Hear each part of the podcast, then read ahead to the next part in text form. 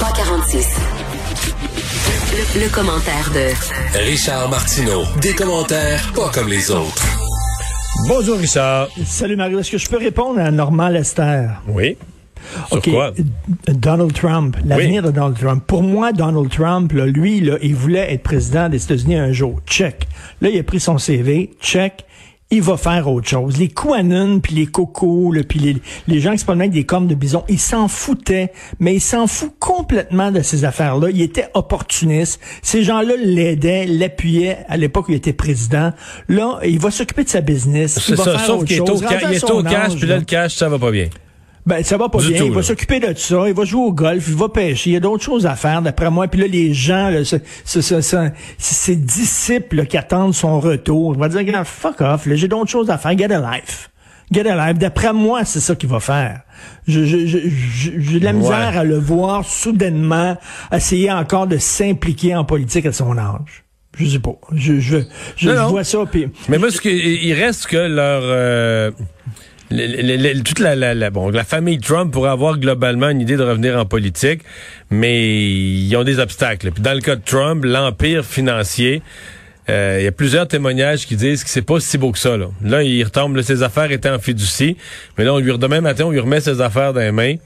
Des banques veulent plus faire affaire avec lui. Non, écoute, non, ça va pas du tout, là. Mais une tour, là, mettons à Vegas, là, on en parlait plus tôt là, avec Vincent, l'hôtel Trump, là, la tour Trump, là. Le nom Trump, là, il y a 10 ans, ça attirait, là. Ça attirait le monde. Ça. En fait, il y a même des hôtels qui appartenaient pas à lui ou des tours d'habitation qui appartenaient pas à lui. Les gens payaient pour s'appeler Trump. Tu vois, toi, tu te construisais une tour d'habitation, là? Mais c'est vrai, Richard. Tu payais pour l'appeler Trump. Elle était pas Donald Trump, mais tu payais pour le droit de mettre le nom Trump parce que ça faisait plus glamour, plus, tu sais, en ville, c'est pas une petite tour ordinaire, c'est la Trump. Tu pouvais acheter le nom Trump. Tu devenais comme une filiale, là, une franchise. Oui. C'est que ta tour, elle s'appelait la Trump Tower dans ta ville. OK. Mais là, est-ce que tu penses qu'il y a bien du monde qui va vouloir acheter le nom Trump demain matin? Ben non, il va s'occuper de sa business, il va essayer de remonter ça, puis il y a d'autres choses à faire. Et le président, il l'a fait, check, il va pouvoir tout le temps dire ça. J'ai été président des États-Unis, puis d'après moi, je ne vois pas le retour de Donald Trump. Je crois pas à ça. Moi, j'ai hâte que les Américains, à un moment donné, voient leur pays comme étant juste un pays. Tu comprends? Je regardais la sermentation. Puis c'est comme si on était passé de l'enfer au paradis. Comme si, sous Trump, c'était l'enfer. Ce n'était pas l'enfer. L'Iran, c'est l'enfer. La Chine, pour les minorités, c'est l'enfer. Les États-Unis, ça fonctionnait pas très bien, mais c'est pas l'enfer sous Trump. Et là, soudainement, le sauveur est arrivé. Je regardais CNN, là. C'était vraiment the second coming of Christ, là. Je veux dire, vraiment, là, c'était comme s'il était descendu du ciel, Joe Biden. Mais il y a un bout là-dedans qui est de la politique, là. Soudainement, là, ça va devenir un paradis tout rose. Tous les gens vont s'embrasser, tout ça. C'est rien qu'un pays comme les autres. Ils peuvent-tu rien que gérer un pays et pas avoir une mission? Ils sont pas devenus sur Terre pour une mission divine, les Américains. C'est un pays, puis ils ont besoin d'un bon gouvernant, mais qui est pas un sauveur et qui est pas un diable et tout ça. Je regardais ça, je trouvais qu'on est passé de la grossièreté glaciale de Donald Trump à la grandiloquence fiévreuse de Joe Biden. Écoute, il arrêtait pas de citer Dieu, puis Abraham Lincoln, puis il y avait un révérend qui est venu, puis un bout de la Bible, puis tout ça. C'était grandiloquent. Et c'était les démocrates, comme ils peuvent me taper ses nerfs, c'est-à-dire, nous, on est les gardiens de la morale, on est arrivé, on est revenu au pouvoir, tout va être correct parce que nous autres, on est mis sur terre, les démocrates, pour, tu sais, on a le monopole des bonnes valeurs et ah, my God, autant Trump me tapait ses nerfs, je l'aimais pas, mais je regardais tout le cirque autour de Biden, puis je dis, j'espère qu'ils vont comprendre quelque chose, les démocrates, parce que c'est exactement ça que certains Américains n'aiment pas. Le genre, on a le monopole de la vertu. Nous représentons la vertu. Tout va aller bien. Ils sont pas pour dire, on est correct, mais à moitié, là, non plus, dans un discours, là. Non, mais je sais bien, mais tu sais, on dirait que c'était un preacher qui parlait, là, vraiment, là, tu sais. Puis quand il a dit, par contre, dans son discours, il a dit, je vous entends. Alors, il parlait à Joe Sixpack, là. Je vous entends, vous vous couchez le soir, vous regardez le plafond, vous vous demandez est-ce que je vais être capable de payer mon hypothèque. Je le comprends. Je comprends vos craintes, je comprends vos peurs. Maintenant, on va vous écouter. I get it. Il a dit, ben j'espère que les démocrates vont commencer à écouter le monde, parce que les démocrates, ils parlaient à la côte ouest, à la côte est, et tout ce qu'il y avait entre les deux, ils s'en sacraient totalement. Et là, il est temps, une des priorités de Biden, c'est de parler à Joe Sixpack, parce que s'il pense que le Trumpisme est mort, le Trumpisme n'était pas la maladie, c'était le symptôme. Le symptôme des Américains qui se sentaient abandonnés par un parti. Et j'espère qu'ils ont compris le message, parce que s'ils n'ont pas compris le message, là, ça va revenir en pleine face, là. Et je trouvais qu'il y avait un côté très preacher dans Biden, puis tout ça. Bon. Mais c'est sûr que la religion, dans ces cérémonies-là, on n'a pas ça chez nous, là. Et parce que les grandes prières, ça, il y a ça quand même à toutes les investitures, là. Mais nous, c'est la religion. Oui. Au Canada, maintenant, c'est la religion quand même, c'est la religion autochtone. Tous les symboles religieux, c'est les religions autochtones. C'est juste, c'est plus la... C'est vrai qu'il y a des cérémonies totalement religieuses. Le c'est tout autochtone, 100%. Puis la fumée, la boucane, 100%. Tout ça, ben oui. 100%. Tout à fait. C'est vrai. Richard, tu parles de diversité, mais diversité pour tous. Oui, ben écoute, je reviens sur cette pub-là que j'aime beaucoup du groupe Maurice, là, qui s'occupe, qui gère des résidences pour personnes aînées, où on voit Hélène Bourgeois-Leclerc qui vieillit très rapidement, puis à la fin, elle a comme 90 ans. C'est extrêmement bien fait, mais ça nous dit, les vieux, ben c'est du monde. Les vieux, c'est vous demain, là. C'est nous après-demain, là. Donc, on parle beaucoup de diversité depuis quelque temps. C'est le mot en mode, là. Il faut plus de noirs à la TV pour que les noirs se reconnaissent lorsqu'ils regardent la télévision. Il faut plus de transgenres à la TV pour que les transgenres se reconnaissent quand ils regardent la télévision. Mais qu'est-ce que s'il y a un groupe qui se reconnaît pas quand ils regardent la TV? C'est bien les vieux. Ils sont où, les vieux, à la TV? Ils sont nulle part. Pourtant, regarde les publicités qu'il y a à la télévision. La colle à dentier, des appareils auditifs, des machines pour masser les pieds, des bains avec des bancs. Non, mais c'est ça, là. Ben, c'est ça, c'est tout. Pourquoi il y a ces publicités-là en TV? Parce que c'est les vieux qui regardent la télévision. Les jeunes, ils sont pas devant la télé. Les vieux regardent la télé. Quand c'est le temps de leur vendre des bébelles, on s'adresse à eux. Mais quand c'est le temps, pourquoi il n'y a pas d'émission? Une émission. Avant, je sais pas si ça s'appelait comment, il y a Plein de soleil, Roger Joubert qui jouait du piano, il y avait Tex Lecor, tout ça. Tu sais, je parlais à Joël Denis, à mon émission à Cube Radio la semaine dernière. Super en forme, 84 ans, il me dit, je bande encore. Mais ça, en ondes, je bande encore, puis tantôt ma blonde, elle m'attend dans le lit, puis elle ne regardera pas. C'est ça qu'il me dit dans mon entrevue, mais bref... Pourquoi il n'y a pas une émission de temps en temps avec des artistes avec qui on grandit? Shirley Theroux qui chante encore, pis tout ça. Les vieux seraient contents. Ma mère qui est en résidence, qui regarde la télévision tout le temps, ok, toujours là, elle est tout le temps ouverte. Elle serait contente de voir les artistes avec qui ils... Mais ça, cette diversité-là, on s'en fout. T'entends jamais parler de il faut que ces gens-là se reconnaissent à la télévision. Non. Faut que les personnes racisées se reconnaissent. Faut que les transgenres, faut que les jeunes cool, à mode, puissent se reconnaître dans la télévision.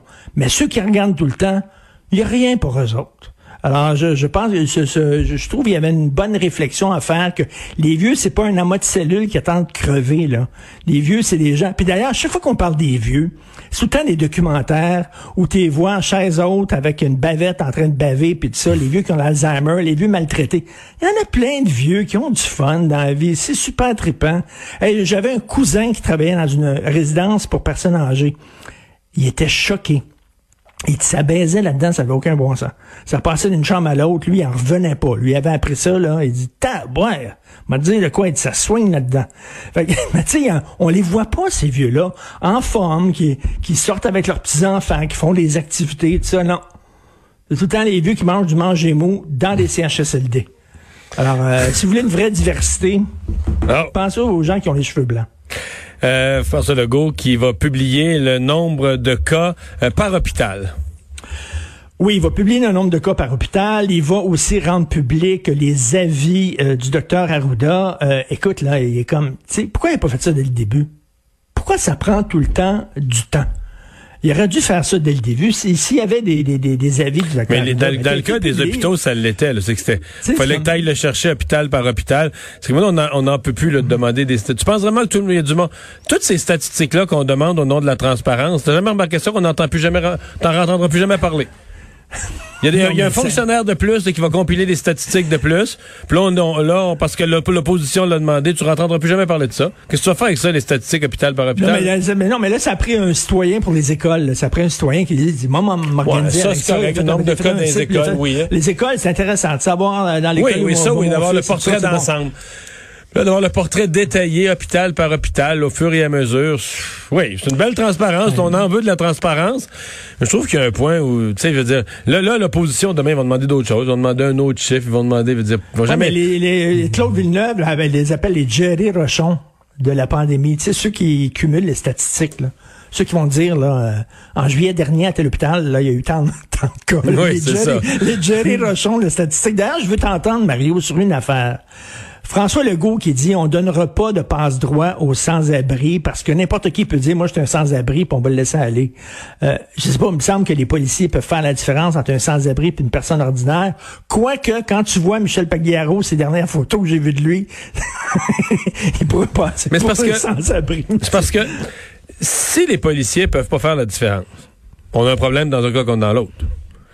Les policiers peuvent faire la différence, présentement, on leur demande déjà de pas donner des constats d'infraction aux sans-abri. C'est déjà ça la norme. C'est déjà ça qui s'applique. Maintenant, tu comprends que c'est une autre affaire. Ce que l'opposition et la mairesse Plante demandent au gouvernement, c'est dans la loi, là. Donc, de mettre des rédacteurs de lois, de règlements, pour inscrire ça noir sur blanc, que les itinérants... mais là... c'est quoi ça? Faut que quelqu'un m'explique. Personne ne me l'a encore expliqué. C'est quoi? T'as un itinérant. Je comprends c'est quoi d'itinérant à des gens qui n'ont pas de résidence fixe. Mais je veux dire, y a-tu une carte? Tu reçois-tu une carte de... En même temps, il y a différentes sortes d'itinérants. Ben oui. Faut le dire. Il y a des jeunes qui quittent la maison, qui retournent, qui quittent leurs parents, ils peuvent y retourner, tout ça. Non, il y a des jeunes aussi, c'était un trip. Faut le dire, là, c'est pas tous, mais il y en a, ils font un trip, ils sont marginaux, c'est des gens marginaux. Fait que tu comprends mon point, c'est de dire comment le gouvernement rédige ça. Toi, t'es un vrai itinérant, toi, t'es pas un vrai itinérant, toi, t'es quelqu'un qui a des problèmes de santé mentale, toi. Il y en a aussi des itinérants, tu sais, parce qu'il y en a qui veulent rien savoir des refuges, là. Puis même s'il y avait des places dans des refuges, ils veulent pas y aller. Parce qu'ils ont un côté sauvage, puis ils veulent être dans la rue, même s'ils ont froid, puis tout ça. C'est complexe, le phénomène de l'itinérance. Effectivement, c'est pas évident. Mais comme tu dis, oui, c'est facile de reconnaître un itinérant, mais peut-être, est-ce que t'es un vrai itinérant ou t'es quelqu'un qui a une maison, c'est-à-dire que moi, de laisser souvent, le bon jugement... Des fois, il crache chez ses chums, tu sais, un jeune itinérant, peut-être, il va des fois dormir sur le sofa de ses chums, puis s'il l'a, ben, il peut contaminer ses chums, puis tout ça. Effectivement, c'est pas évident. Mais moi, laisser le bon jugement aux policiers, j'ai pas de problème. Mais de changer la loi pour inscrire comme une catégorie de gens à laquelle il y aurait une seule catégorie de gens pour lesquels la loi s'applique pas, puis c'est les itinérants, puis comment tu les définis? Je trouve que l'opposition demande quelque chose de quasiment impossible, tu sais, qui fait que... Oui, mais la réponse de Legault était peut-être pas la bonne réponse à apporter en disant, ben là, quelqu'un va dire, moi, je suis itinérant, je vis dans la rue. C'est pas vrai? La réponse un petit peu... Ben, penses-tu vraiment des gens vont dire, oh oui, je suis un itinérant, moi? Oui. Plusieurs. Là, plein de fins finaux, à Montréal, entre autres, qui font arrêter. Ils sont niaiseux, parce qu'écoute, là, tu regardes, tu dis, donne-moi ton permis de conduire. Mais j'en ai pas, je suis itinérant. Je suis itinérant. J'ai pas de porte-monnaie, je suis itinérant. Mais comme ceux qui disaient qu'il y avait des conditions médicales, qu'ils pouvaient pas porter le masque, puis j'ai ci, j'ai ça a été un jeu avec les policiers. Tout le monde était asthmatique, ils disaient tout qui était asthmatique, qui pouvait pas porter le masque. C'est chaque fois que tu donnes des raisons aux gens, ils te la sortent. Bon, anyway. On a dépassé notre temps. Salut Richard, à demain. Salut à demain.